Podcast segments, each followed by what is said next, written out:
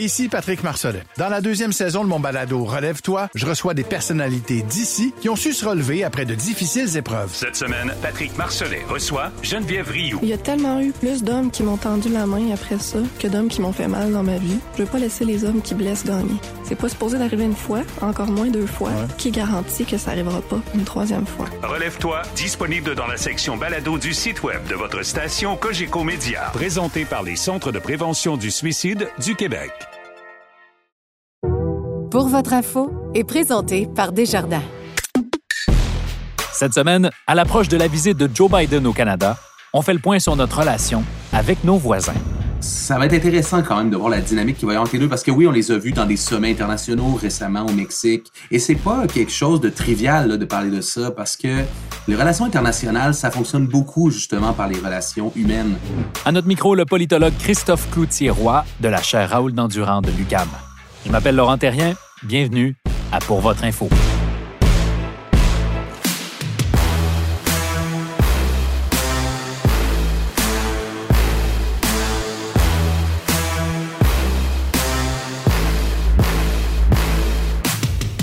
Bonjour à tous. Le président américain Joe Biden va effectuer prochainement sa première visite en sol canadien euh, de son mandat. On ne sait pas exactement au moment d'enregistrer cet épisode quand il va venir nous visiter, mais la Maison-Blanche a confirmé que ça allait être au courant du mois de mars, donc au courant des prochaines semaines.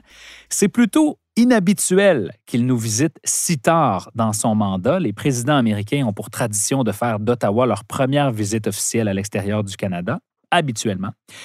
Euh, alors, on va mettre la table cette semaine sur sa visite à venir avec notre invité Christophe Cloutier-Roy, directeur adjoint de l'Observatoire sur les États-Unis et chercheur à la chaire Raoul Dandurand de l'UCAM. Salut Christophe.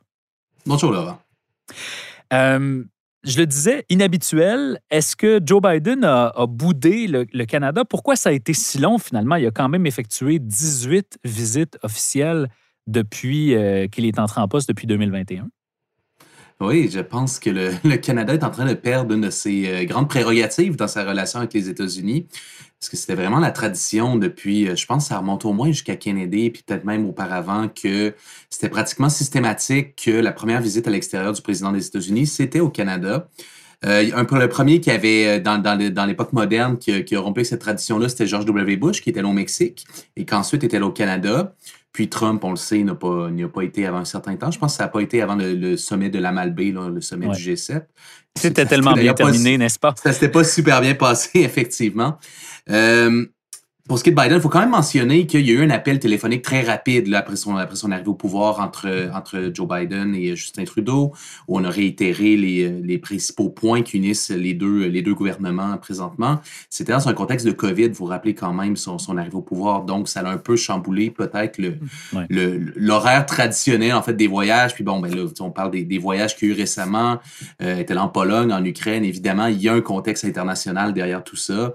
Mais il reste quand même que c'est surprenant, je trouve, qu'on soit rendu comme ça sa troisième année à la présidence et que ce soit ce premier voyage euh, à Washington. Donc, ça mmh. montre peut-être que c'est peut-être aussi symptomatique d'une relation qui est un peu tenue pour acquise là, du côté des Américains et où le Canada est rarement euh, en tête de liste, en fait, des, dossiers prioritaires de la politique étrangère, même si, si vous demandez à n'importe quel décideur américain, est-ce que le Canada est un partenaire important? Oui, ils vont vous répondre que oui, le Canada est important, mais c'est rare qu'on qu prend des, des moyens concrets pour illustrer l'importance que peut avoir le Canada au lieu des États-Unis.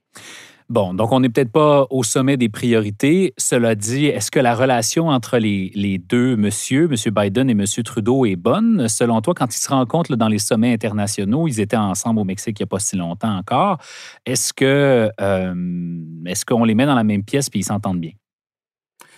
C'est intéressant quand on regarde l'histoire des relations entre le Canada et les États-Unis de constater que ce qui semble dans l'histoire, dans l'époque moderne, être le principal prédicteur de la qualité d'une relation, c'est les partis qui sont au pouvoir dans les deux capitales. Ouais. Généralement, lorsqu'on a un conservateur au pouvoir à Ottawa et un républicain à Washington, l'entente est bonne. On peut penser à Mulroney et Reagan, entre autres. Et lorsque c'est un, un, libéral et un démocrate, généralement, ça va bien aussi. On peut penser à Clinton, chrétien, et la fameuse bromance, on s'en souvient, entre Trudeau et Barack Obama en fin Difficile à battre, hein? difficile à battre, effectivement. Bon, on se souvient que la relation entre Donald Trump et Justin Trudeau n'était pas particulièrement facile. On a fait état du sommet de la Malbaie, euh, bon, qui s'était terminé avec des insultes euh, très directes à l'endroit de, de, notre premier ministre. Là, c'est sûr qu'avec le retour des démocrates à Maison-Blanche, avec un Joe Biden, on a une relation qui est plus cordiale, certainement. On n'a pas l'impression pour l'instant d'avoir une bromance ou à tout moins sa, version euh, telle qu'on pourrait l'imaginer entre Biden et Trudeau, mais c'est sûr qu'on est dans du domaine un peu plus cordial et surtout on a deux, euh, deux chefs de gouvernement, chefs d'État qui sont euh, qui ont quand même des priorités, des valeurs semblables. C'est sûr que sur le plan des idées, le Parti démocrate, le Parti libéral du Canada, c'est assez semblable. il y a des points d'achoppement par ailleurs. On va avoir l'occasion d'en parler sans doute plus loin dans cet entretien. Mais ça va être intéressant quand même de voir la dynamique qui va y avoir entre les deux parce que oui, on les a vus dans des sommets internationaux récemment au Mexique euh, pour le sommet des trois, des trois chefs d'État nord-américains. Mais euh, on n'a pas encore une idée très précise en fait de la nature de la relation personnelle. Et c'est pas euh, pas quelque chose de trivial de parler de ça parce que les relations internationales, ça fonctionne beaucoup justement par les relations humaines. Et d'avoir comme ça des chefs d'État, de gouvernement qui s'entendent bien, mais ça favorise aussi les contacts entre deux nations et la convergence des intérêts. Donc, c'est une bonne nouvelle pour les Canadiens lorsqu'on a un premier ministre qui s'entend bien avec l'occupant de la Maison-Blanche. Tu parlais de, de bromance, puis peut-être que dans le cas de Joe Biden, il n'y en a juste pas. J'ai pas l'impression, quand je regarde ses relations avec les autres chefs d'État et de gouvernement dans le monde, qu'il y en a une relation particulièrement euh, disons, euh, amicale ou qui va au-delà des relations normales qu'on pourrait voir entre un chef d'État, entre deux chefs d'État. La relation avec Zelensky est particulière dans le contexte, mais il n'y a pas d'amitié particulièrement chaleureuse de Joe Biden en ce moment. Mais il faut dire que Biden, bon, est c'est un, c'est un, homme d'un certain âge aussi. Il n'a peut-être pas ce charisme, cette façon d'aller au-delà, au, devant de ses, de ses interlocuteurs, comme le faisait par exemple un Barack Obama. Mais il n'amène pas non plus une animosité comme peut l'avoir un Donald Trump, par exemple, qui n'hésitait pas à se mettre à dos même certains chefs d'État parmi ses alliés. Et encore une fois, on revient avec cette relation difficile avec, euh, avec Justin Trudeau. Et j'ai l'impression aussi qu'il y a le fait que, justement, du fait qu'il n'y a pas ce charisme, il n'y a pas ce statut de superstar que pouvait avoir un Barack Obama, par exemple, ou peut-être dans une certaine mesure un Bill Clinton, qui fait en sorte que peut-être les chefs d'État euh, pas, étrangers n'ont pas non plus nécessairement envie d'aller au-devant euh, dans leur rencontre avec, euh, avec Joe Biden. Donc, c'est peut-être une, une, confluence de facteurs comme ça qui fait en sorte qu'on n'a pas cette impression d'un d'un homme particulièrement chaleureux. Mais il faut le rappeler quand même, c'est quelqu'un aussi qui, aime bien les relations interpersonnelles et mm-hmm. donc on n'en sait pas beaucoup finalement là-dessus. Euh, au-delà de, la relation entre les deux messieurs, euh, quand tu regardes les bon l'année et demie qui vient de se passer depuis euh, l'année et quelques mois depuis l'entrée à la Maison Blanche de Joe Biden, sa plus grande contribution envers le Canada, tu dirais que c'est quoi? Est-ce que est-ce que comment comment contribue-t-il finalement à notre économie ou à nos relations? Est-ce qu'il est bon pour nous? Bien, je vais je vais être obligé pour répondre à cette question-là de citer directement le professeur, je pense, de, je pense c'est de l'Université Carleton, et je m'excuse de ne pas avoir son nom, euh, mais c'est qu'il a dit que le plus grand service qu'a rendu Biden au Canada, c'est vraiment de nous avoir débarrassé de Donald Trump. Et là, je dis pas, et là, je dis pas ça dans une, dans une perspective partisane, je le dis vraiment au point de vue des intérêts canadiens. Oui, oui. La capacité du Canada de négocier avec les États-Unis, d'avoir une prévisibilité aussi dans ses relations avec les États-Unis. On se souvient de Donald Trump qui n'hésitait pas, par exemple, à, euh, au, nom de la, au nom de la sécurité intérieure des États-Unis, de, de mettre des tarifs sur l'aluminium, sur l'acier canadien. Euh, sans préavis, donc de traiter le Canada finalement comme une nation euh, de troisième ordre finalement aux yeux des États-Unis. Donc ce, ce genre de prévisibilité-là, certainement, il est bienvenu. Maintenant, il faut quand même voir les choses telles qu'elles sont, c'est qu'on n'a pas un retour au statu quo ante avec euh, finalement le, le, retour des démocrates à la Maison-Blanche.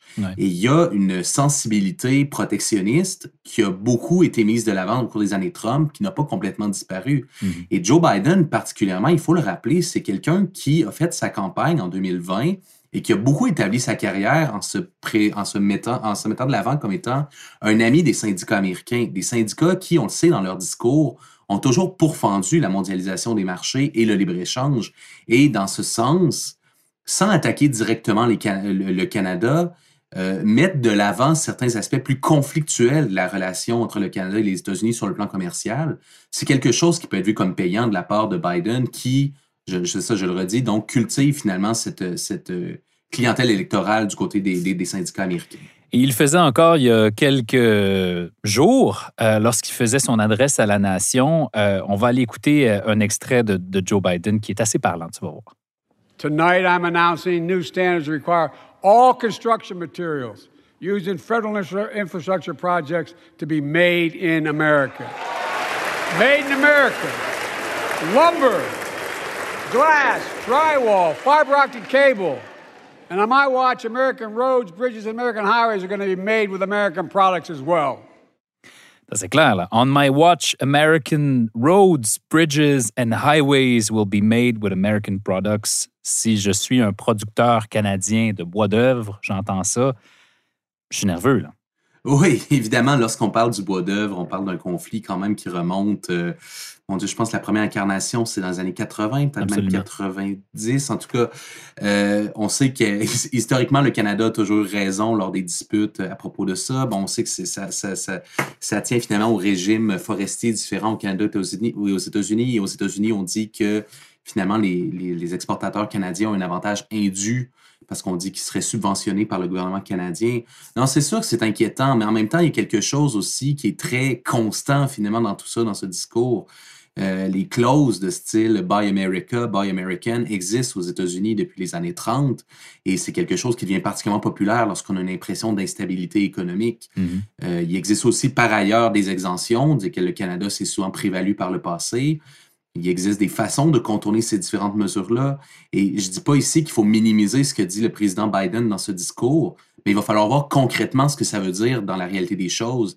Et est-ce que justement il va y avoir une ouverture à ce qu'on continue à faire en sorte que le Canada puisse bénéficier d'exemptions? Euh, comment est-ce que l'accord de Canada, États-Unis, Mexique va être impacté finalement, ou plutôt comment cet accord va euh, influencer finalement euh, les, la façon dont on va mettre en place de telles mesures? Donc, je vous dirais, il faut vraiment, euh, c'est pas, euh, c'est pas nécessairement des bonnes nouvelles, mais je vous dirais que le pire n'est pas nécessairement certain non plus. Hein. Et ce que j'entends de ton discours, c'est aussi, il faut faire attention entre ce que dit le président américain dans un contexte où il doit faire plaisir à sa base et les décisions et les politiques publiques qui vont mettre de l'avant, qui seront peut-être pas nécessairement les mêmes aussi. Euh, oui, il faut faire plaisir aux syndicats, il faut faire plaisir au col bleu américain, mais, quand on regarde la, relation avec les États entre le Canada et les États-Unis, on n'a peut-être pas à s'en faire tant que ça. Est-ce que, ma lecture est bonne? Ben, c'est à peu près ça, effectivement. Je pense que tu as vraiment, as vraiment dit le, le point central, c'est-à-dire il y a le discours et il y a ce qui va en résulter éventuellement. Et pour tout dire, il est bien rare qu'on va citer les discours sur l'état de l'Union, euh, euh, ne serait-ce que ne serait-ce que deux mois après qu'ils aient été prononcés. Oui, on met de l'avant, on met de l'avant des, euh, on met de l'avant des, des, grands énoncés de principes, des priorités qu'on va mettre de l'avant. Mais voyons un peu l'environnement dans lequel on se trouve. Là, on parle de Washington, donc avec un Congrès qui est désormais partagé entre deux partis qui ont des minorités infimes dans les deux chambres, un président qui a vraiment toutes sortes de dossiers à régler tant en politique intérieure qu'en politique extérieure. Donc, euh, jusqu'à quel point est-ce qu'on va prioriser tel enjeu? Est-ce qu'on va être capable d'aller de l'avant? Est-ce qu'il va y avoir une obstruction? Si oui, elle va venir de où? Euh, est-ce qu'il va y avoir des freins derrière tout ça? Il faut quand même rappeler que lorsque, par exemple, le, président Trump a voulu euh, mettre fin à l'ALENA et le remplacer par, par, par le, le, USMCA, l'ACUM aujourd'hui, euh, ben, il y a quand même eu beaucoup de réactions au Congrès dont on n'a pas nécessairement entendu parler, mais d'élus, par exemple, qui venaient de régions frontalières, qui disaient, nous, on a besoin du commerce avec le Canada, on a besoin de frontières ouvertes. Il y en a aussi qui ont ces intérêts locaux-là à préserver. C'est pas une nation qui est uniquement une nation de c'est pas il n'y a pas il y a pas juste les, les aciéries de la Pennsylvanie dans cette nation là il y a vraiment toutes sortes d'intérêts qui sont qui sont mis ensemble et, par lesquels les présidents qu'ils soient démocrates ou républicains doivent composer tu parlais des enjeux euh, du président Biden. Il y en a un peut-être euh, qui est d'intérêt pour cette discussion-là. En fait, il y en a deux. Je, reviens à l'immigration dans un instant. Je pense que ça, ce sera le clou du spectacle pour nous deux. Mais euh, sur le plan de la relation avec la Chine, on a vu une espèce de démonstration de force dans les dernières semaines des États-Unis qui ont abattu euh, des ballons chinois, ou peut-être pas tous chinois, euh, dans l'espace aérien américain et dans l'espace aérien canadien. J'ai l'impression que pour la première fois, les Canadiens et les Américains ont compris ce que faisait le NORAD au-delà de suivre le Père Noël une fois par année le 24 décembre. Est-ce que là, au-delà de l'espèce de frénésie que ça a créé, puis de l'espèce de, de, chaos que ça a créé politique pendant les heures où cette, euh, ces tensions-là arrivaient, Est-ce que là, une, façon de renforcer la collaboration entre le Canada et les États-Unis sur le, plan de la protection du territoire et de la protection de l'espace aérien? J'ai l'impression que oui. Euh, je pense que c'est un domaine dans lequel les deux nations collaborent assez bien et on, parle du NORAD, effectivement, et c'est peut-être le fait qu'on n'en parle pas plus souvent que ça, c'est peut-être un signe justement que c'est une institution qui fonctionne. Euh, ben, c'est plus pour acquis. C'est ça, exactement. Et euh, je pense que c'est un bon signe aussi par ailleurs que, parce qu'on sait que des, ballons abattus, bon, il y en a eu un qui, a été abattu euh, sur, au, nord, au, Yukon, euh, il y en a un sur le lac Huron, donc à mi-chemin entre les deux pays.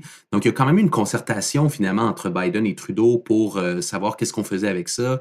Donc, c'est pas les États-Unis qui ont décidé unilatéralement et avouons-le bien franchement, si les États-Unis avaient voulu le faire, on aurait, ça aurait été très difficile pour les Canadiens de, de s'y opposer. Donc, c'est intéressant quand même de voir qu'on a tout le moins euh, une administration qui veut euh, perpétuer ce, partenariat-là. Mm-hmm. Maintenant, pour, ce qui est par rapport à la Chine, mais c'est évident que euh, les États-Unis voudraient que le Canada, et ça, on l'avait vu sous Trump également. Donc, d'ailleurs, la perspective de la menace chinoise, c'est vraiment c'est un enjeu qui est tout à fait bipartisan aux États-Unis. Je veux c'est, un des, consensus qu'on a à Washington présentement, cette menace incarnée par une, Chine qui, voudrait prendre la place des États-Unis. Et on veut évidemment que le Canada se, fasse sa part pour contrer l'ingérence chinoise. Et bon, on l'a vu avec, avec Trump, on l'a vu dans l'affaire Huawei, entre autres, avec Meng Wanzhou. Et là, on a moins, de, moins, de, moins d'incidents comme ça ces temps-ci, mais on vient d'apprendre qu'il y aurait eu des, des, influences chinoises lors des élections de 2021 au Canada. Moi, je serais vraiment curieux de savoir si c'est le genre de questions qui pourraient être discutées lors, du, lors de la rencontre entre Justin Trudeau et, euh, et, Joe Biden. C'est peut-être, j'ai l'impression que la question chinoise risque d'être euh, au, devant de ces discussions-là et je serais bien curieux de savoir ce qui va en ressortir. Oui, on aimerait être un petit oiseau dans la pièce. Est-ce que tu as le sentiment que les États-Unis pourraient dire au Canada, là, vous allez devoir choisir votre camp ou c'est peut-être déjà fait? Je pense pas qu'ils vont avoir besoin de le demander, étant donné qu'il est clair que le Canada choisira jamais la Chine avant les États-Unis pour toutes sortes de raisons assez évidentes. Et euh, que ce soit notre proximité avec les États-Unis ou notre relation très difficile avec la Chine. Et j'ai l'impression que cette fourche-là, en fait, elle a déjà été prise. Là, et je reviens encore sur l'affaire Meng Wanzhou. Je pense qu'à ce moment-là, il y a vraiment eu ce qu'on pourrait appeler un point de rupture. C'est-à-dire, à ce moment-là, le Canada a choisi finalement d'aller dans la direction des États-Unis, quitte à en payer le prix dans sa relation avec un, pays avec lequel il essayait de, maintenir une bonne relation jusqu'alors. Mhm. Et on n'a pas vu cette relation montrer des signes d'amélioration depuis. Depuis, oui. Ça reste quand même, euh, ce sera la première puissance mondiale, euh, très certainement, euh, dans, les prochaines années. C'est un dossier épineux, effectivement. Dernier, dernier point, je, veux qu'on en parle parce que c'est au cœur de l'actualité aussi, c'est la question de l'immigration. On entendait le premier ministre euh, Legault réclamer une renégociation de l'entente sur les tiers pays sûrs. Ça semble pas une priorité pour les Américains. Non, pas du tout. C'est vraiment, euh, c'est pas du tout une priorité parce que il, faut, comprendre que la problématique euh, présentement de l'accord sur, les tiers pays sûrs, c'est une problématique à sens unique. Le seul pays qui souffre de la condition de, cette entente actuellement, c'est le Canada avec bon, bon, je dis qu'il souffre évidemment dans la perspective évidemment du gouvernement, des différents gouvernements des provinces, donc, c'est cette idée-là, finalement, que le chemin inverse n'est pas vraiment emprunté à quelques exceptions près. Bien, ils vivent à leur frontière du Sud, cela dit.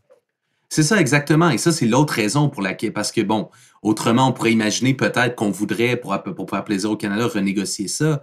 Mais mettons-nous dans une situation où les États-Unis, lorsqu'on parle de la problématique de la frontière, pour eux, ça veut dire la frontière du Sud. Et la pression qui est exercée là-bas est sans commune mesure avec ce qu'on observe au Canada du côté, par exemple, du chemin Roxham. Intéressant. Et avec tout le, et tout le bagage euh, technologique, euh, militaire, policier qu'on a mis à la frontière sud, on a quand même la difficulté à contrôler euh, les entrées sur le territoire américain. Donc vraiment, je pense même que s'il fallait que, que Biden donne l'impression qu'il veut d'abord régler ce problème-là de la frontière nord avant la frontière sud, alors qu'on le talonne depuis euh, deux ans déjà, donc sur, cette, ces problèmes migratoires, qu'on lui impute beaucoup. Parce que, bon, on se rappelle, euh, de même que Justin Trudeau, on dit souvent, est responsable de ce qui se passe au chemin Roxham à cause de son fameux tweet où il avait parlé de l'accueil qu'on faisait au Canada. De même, aujourd'hui, les conservateurs américains disent que c'est à cause de la trop grande tolérance des démocrates envers l'immigration que les gens se rendent. Euh, partent donc d'Amérique du Sud, d'Amérique centrale vers, vers les États-Unis.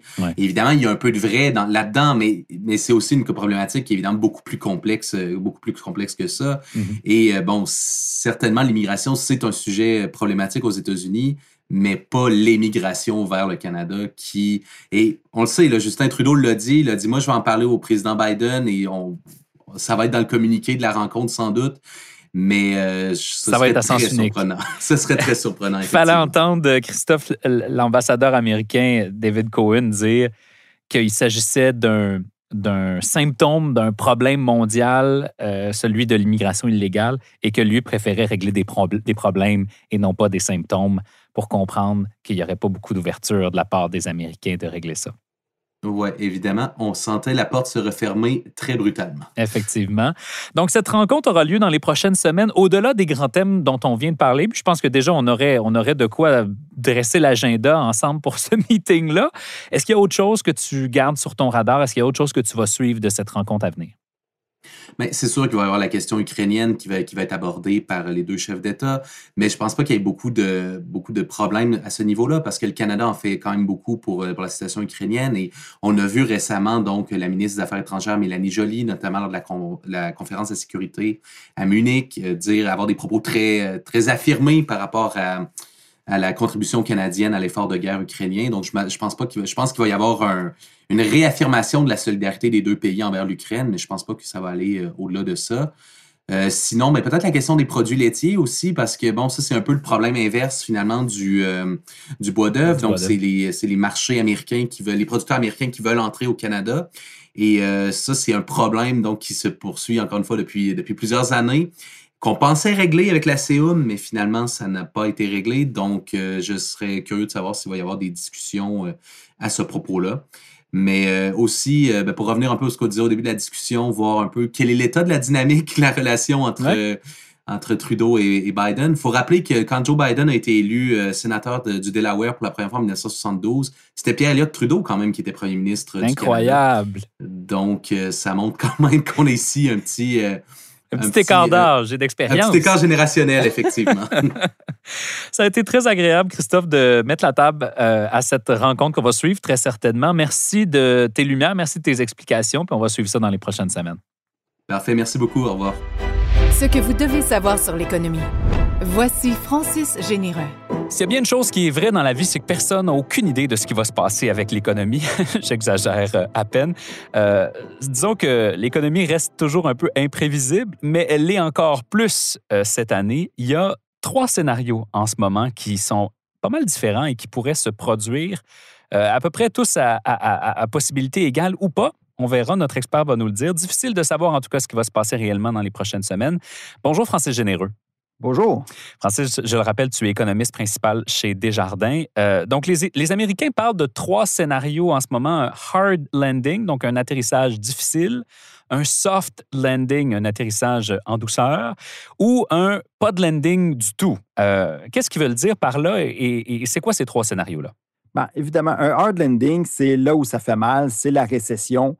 Euh, c'est une situation où que l'économie ralentit tellement ou même décroît assez pour euh, faire en sorte qu'il n'y a plus de pression inflationniste, puis on embarque dans, un, euh, dans une situation là, où est-ce que tout le monde fait attention, le monde dépense moins, les entreprises investissent moins, euh, le, taux de chômage augmente, vraiment une récession plus classique, et, mais surtout qui fait ralentir l'inflation. Du côté du soft landing, ça serait un peu le scénario miraculeux, celui que tout le monde espère, mais avec un certain degré de confiance euh, très, très changeant, c'est euh, où est-ce que l'économie ralentit, mais pas assez pour dire qu'on s'en va en récession, donc continue de croître, mais tranquillement, mais tout quand même assez pour générer euh, un ralentissement de l'inflation.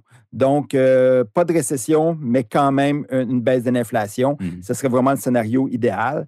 Puis no lending, ben, c'est un peu euh, qu'est-ce que les données, grosso modo, nous donnent depuis le, début de l'année? C'est qu'on a encore une forte croissance d'emploi.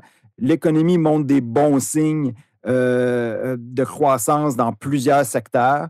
Et, euh, mais ça fait en sorte que s'il n'y a pas de ralentissement, mais il n'y a pas non de l'économie, il n'y a pas non plus de ralentissement euh, des prix et de mm-hmm. l'inflation, faisant en sorte que le, travail n'est pas terminé du côté des banques centrales. Donc, c'est comme si c'est le scénario dans lequel les stratégies mises de l'avant par les banques centrales ne donnent pas les fruits escomptés finalement.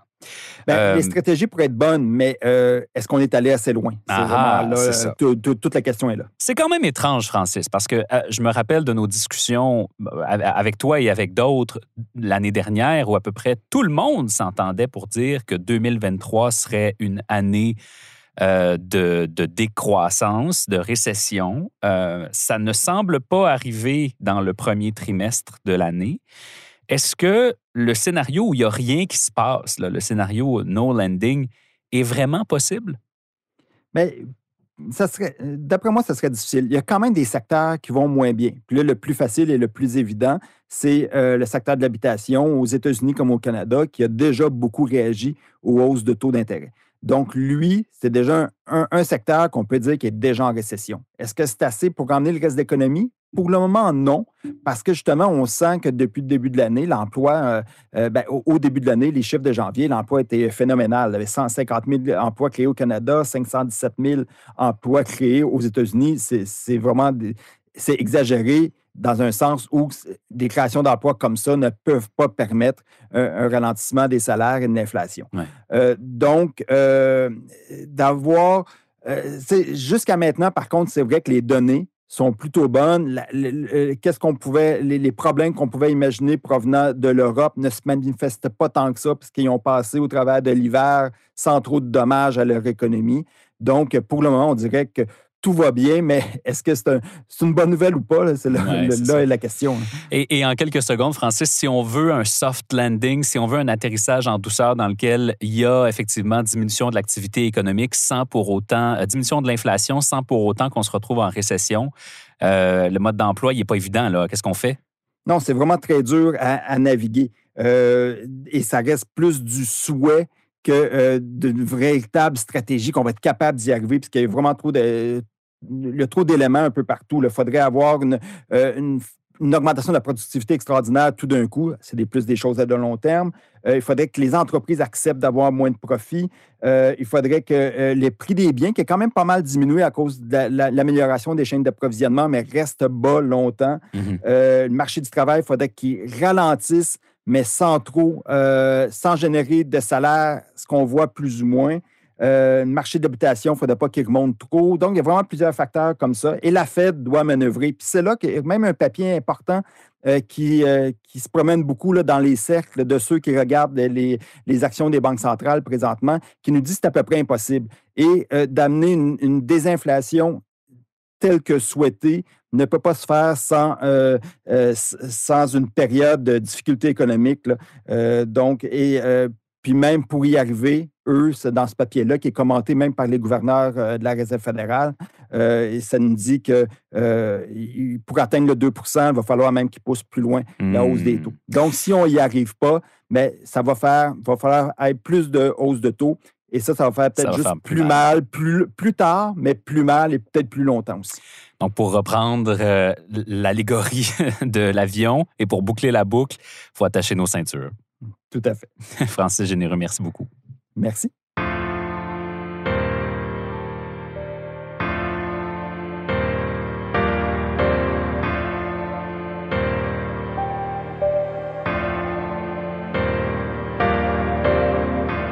Voilà, c'est tout pour nous cette semaine. J'espère que cet épisode un peu plus politique que les épisodes que nous faisons euh, habituellement vous a plu.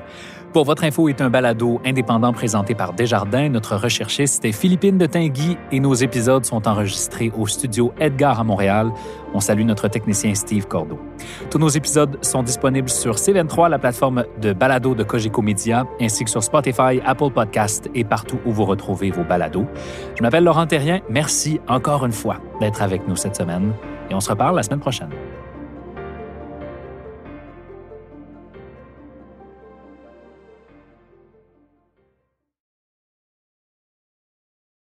Recule un peu, recule, recule. Stationner en parallèle, ça devrait être simple. OK, crampe en masse, en masse, crampe, crampe, crampe! Faire et suivre une réclamation rapidement sur l'appli Bel Air Direct, ça, c'est simple. OK, des crampes. Bel Air Direct, l'assurance simplifiée.